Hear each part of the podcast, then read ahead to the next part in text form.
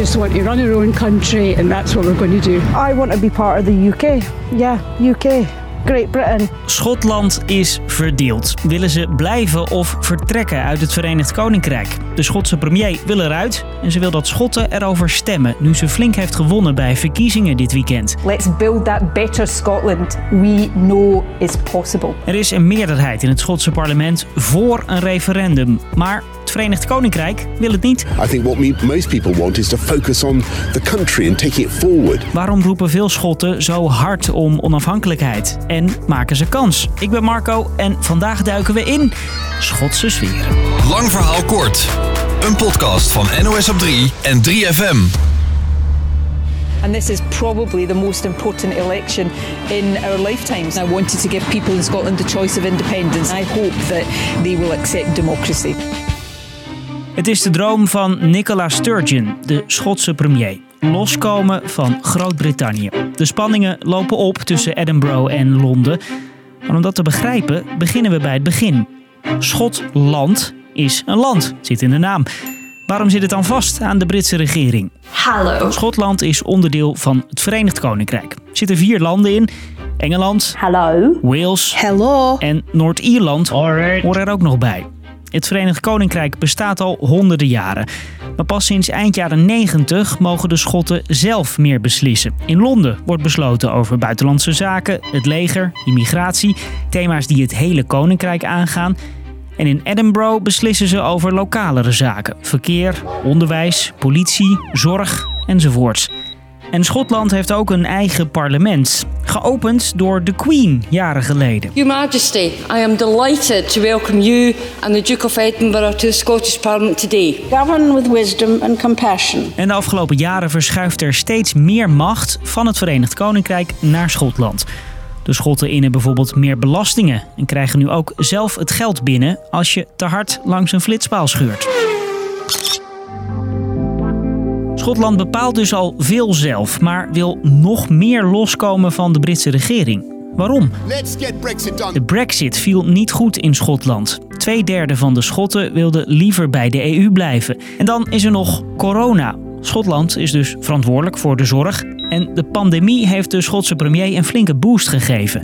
Ze hield een tijd lang elke werkdag een persconferentie en besliste vaak dingen net anders dan de Britten. The Scottish Government has not got everything right, but I doubt there are many people in Scotland who would have wanted Westminster to be more in charge of our pandemic De response. Schotse premier schopt hier tegen de Britse regering van Boris Johnson.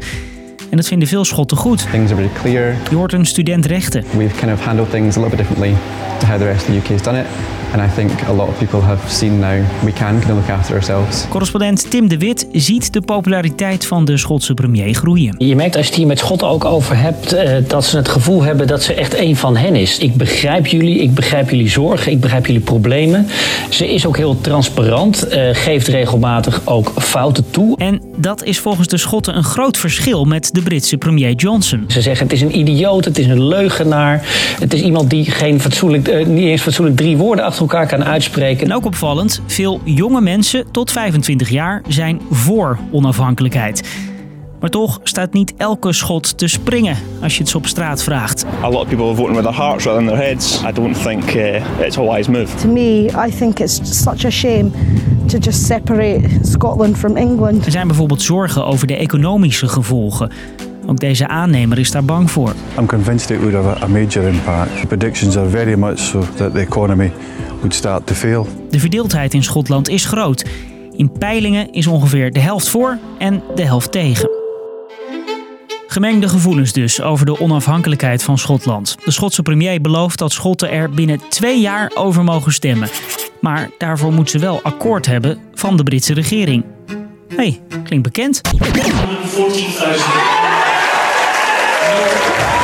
I apologise for being so emotional, but I'm so proud to be a Scot so proud to be British. Dit was 2014. Toen stemden de Schotten ook al over onafhankelijkheid en wilde een meerderheid bij het Verenigd Koninkrijk blijven.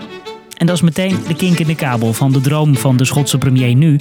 Hetzelfde referendum is al eens voorbijgekomen. We had one only a few years Je ago. hoort de Britse premier Johnson. This is not the time, as we're coming forwards out of a, a, a pandemic, to have a reckless, uh, I think irresponsible, second referendum. Dat corona nu even belangrijker is, dat vindt de Schotse regering ook. We've got a difficult few months still ahead of us. Maar ondertussen blijft dat gevoel voor onafhankelijkheid sluimeren in Schotland.